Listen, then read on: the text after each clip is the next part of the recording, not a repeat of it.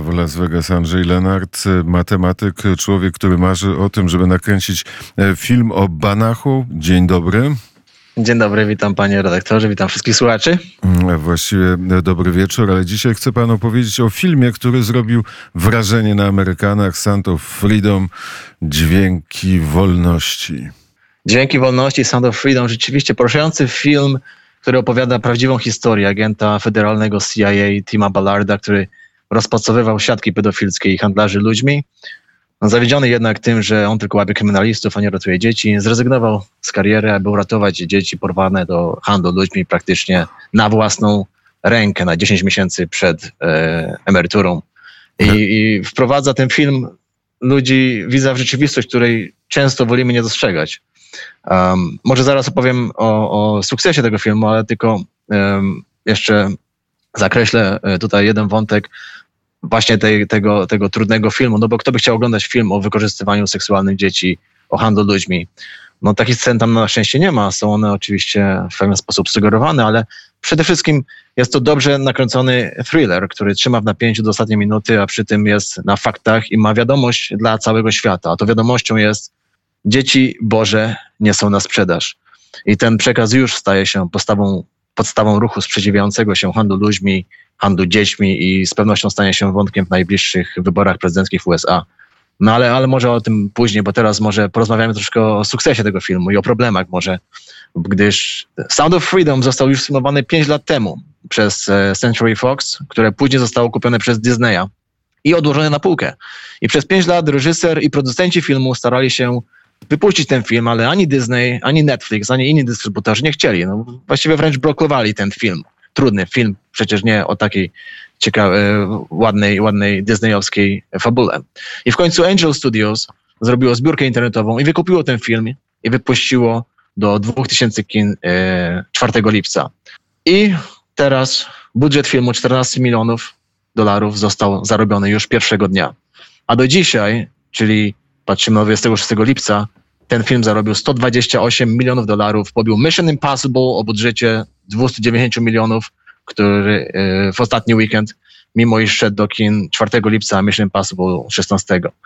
To jest właściwie jedyny film oprócz filmów świątecznych, który zarobił więcej w drugim tygodniu niż w pierwszym. A to dlatego, że ludzie nawzajem sobie wysyłają ten film, wysyłają siebie na film, kupują sobie bilety. Reklama jest na, na YouTubie, poprzez, media społecznościowe, pocztę pantoflową, która przecież kosztuje 0 dolarów. Czyli to, co właściwie ja teraz do, do was, do słuchaczy czynię, to jest takie, taka promocja. E, dla porównania Disney wypuścił właśnie piątą odsłonę Indiana Jonesa o budżecie 295 milionów dolarów i zarobił w USA 160, a na świecie 337, czyli e, no właściwie wychodzi na zero, a tak naprawdę promocja, reklamy, działka dla kin to kolejne dziesiątki milionów dolarów, czyli disneyowski Indiana Jones właściwie e, będzie okazać się klapą, podczas gdy Sound of Freedom będzie ogromnym sukcesem kinowym, ale mam nadzieję również postawą do ruchu anty, antypedofilskiego i, i przeciwko e, handlu ludźmi. Ale co takiego jest w tym filmie?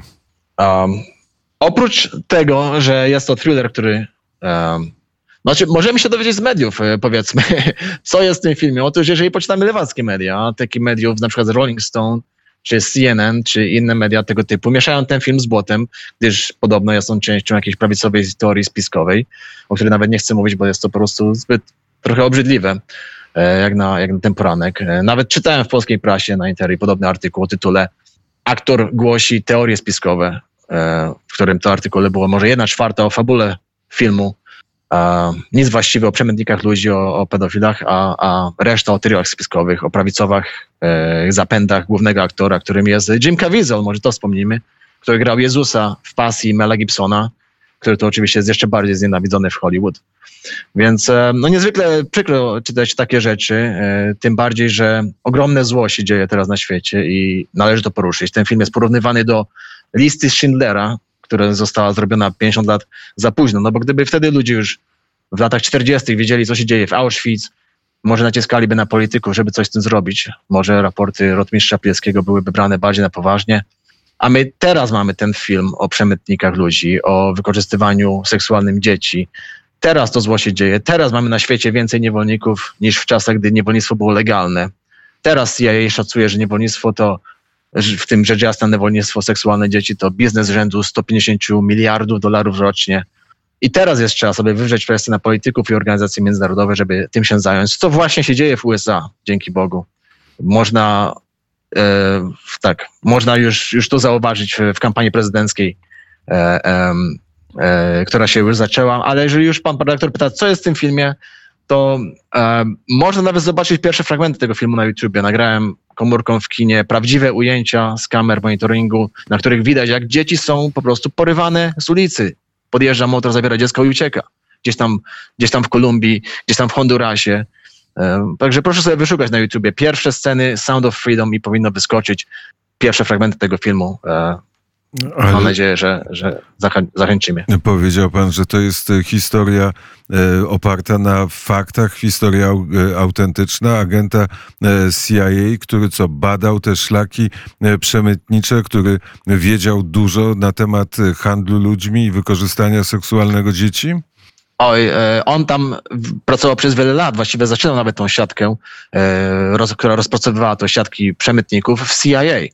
E, wzięli go do, do tego, ponieważ on był człowiekiem bardzo głęboko wierzącym i, i w CIA uważali, że tylko taki człowiek jest w stanie takie rzeczy oglądać i rozpracowywać. I ja już się teraz trochę wzruszam, bo ja pamiętam, jak on oglądał i opowiadał, bo wiele wywiadów e, czytałem, jak on oglądał te wszystkie filmy, gdzie dzieci są wykorzystywane albo e, handlowane i musiał ich rozpracowywać, rozpracowywać, znajdywać, gdzie wrzucają na internet, gdzie oni są, no i później ich łapać, później spisywać każdy film, oglądać od deski do deski i później spisywać jakby raport z niego. Więc on ich rozpracowywał i w końcu ktoś się go zapytał, no dobra, tylu kryminalistów już dałeś do więzienia, a ile dzieci uratowałeś? I odpowiedź jest zero, bo nie tym się CIA za, za, zajmowało.